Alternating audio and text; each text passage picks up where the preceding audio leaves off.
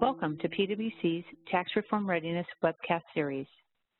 This podcast is an excerpt from PwC's Tax Reform Readiness webcast series held on February 14, 2018, addressing the impact of U.S. tax reform on operating models.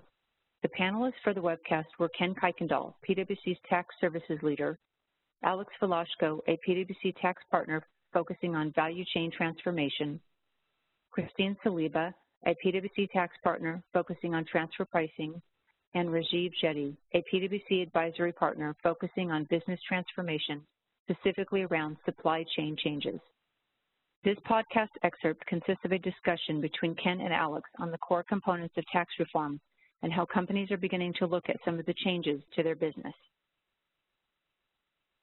Alex, I'm going to come to you first, maybe just to stage set a little bit for everybody. Um, a lot of changes have come about as a result of reform. We've talked about a lot of them here on the Tax Reform Readiness series, but maybe um, boil them down into just some components that'll help guide the rest of the discussion would be helpful. So, um, how do you see the changes, and what's your reaction to what how clients are starting to compartmentalize or look at some of the changes that have come about? Sure, Ken. Um, overall, obviously the changes in the U.S. tax law, tax law are a big, big deal. The biggest tax reform since 1986. And after the whirlwind of really the past several months, the companies are just now turning attention to the impact these changes have on their broader business operating models.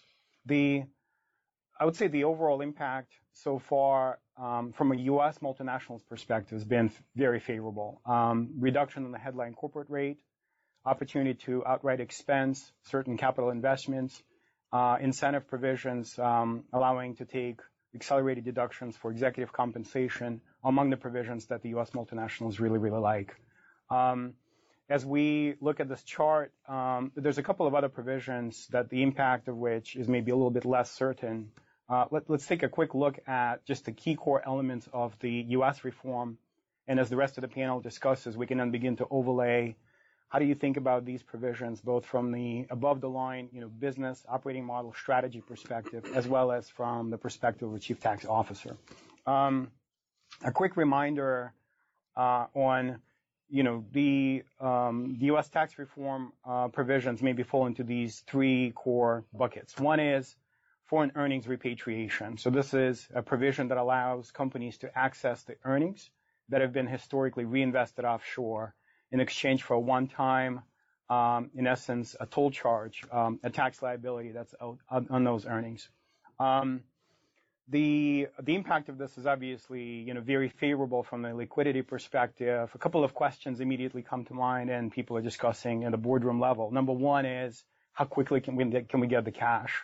And this is something that is a little bit counterintuitive, because on one hand, the restriction on accessing the earnings have been lifted. On the other hand, you still have to navigate a lot of challenges from regulatory, treasury management, withholding tax perspective, et cetera. So that's one thing that people are really turning their attention to.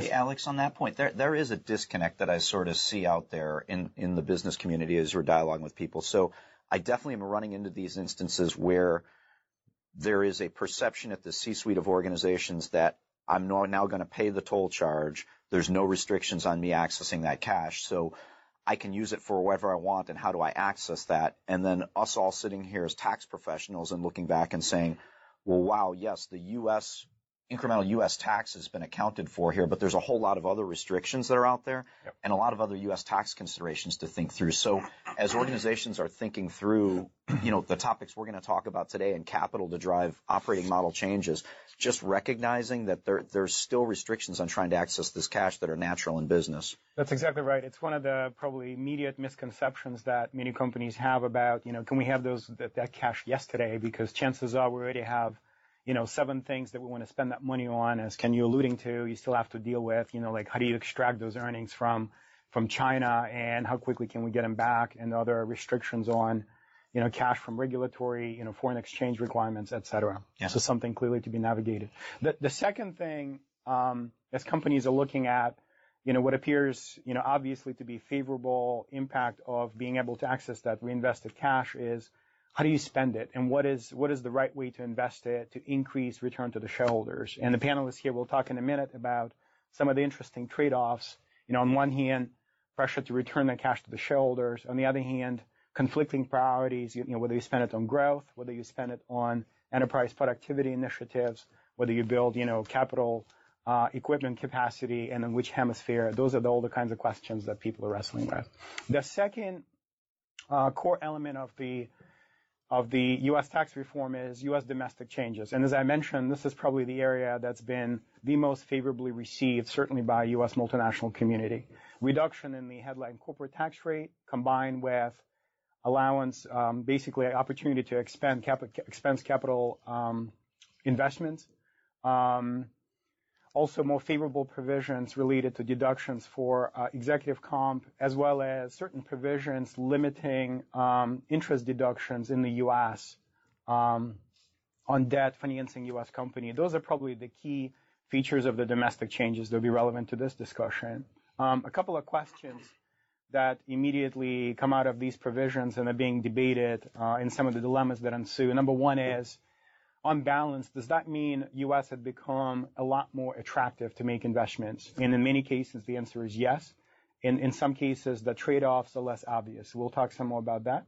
And then the second um, area that the companies are focusing on in light of these domestic changes is, is there an opportunity here for us almost immediately begin investing in capital infrastructure in the U.S., in particular take advantage of the expensing provisions? And if yes, what impact does it have on the overall global manufacturing footprint, for example, supply chain, et cetera. Yeah, and, and we'll talk to Rajiv a little bit later about this, but you're already seeing some companies start to react to that. So. Yep. Uh, and then the third uh, element of the tax reform is the cross-border changes. Uh, and this is where basically introduction of a number of rules trying to either introduce parity between investments and operations in the U.S. versus offshore, as well as a number of provisions aiming to limit opportunities for base eroding um, U.S. fisc. And the examples of those provisions we've talked about in the previous webcast in great detail, but they include the global intangible low taxed income, the GILTI provision, the base erosion and avoidance tax, BEAT, which applies to certain payments to related parties outside the U.S., as well as some other, you know, anti-hybrid and other provisions.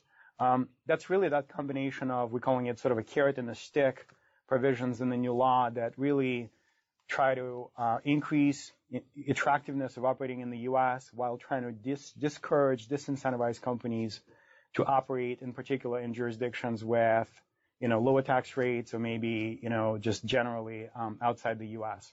The the impact of these provisions, as I mentioned the, in, in the introduction, is a lot less certain. The one thing we're seeing is the results of how these provisions apply are very counterintuitive.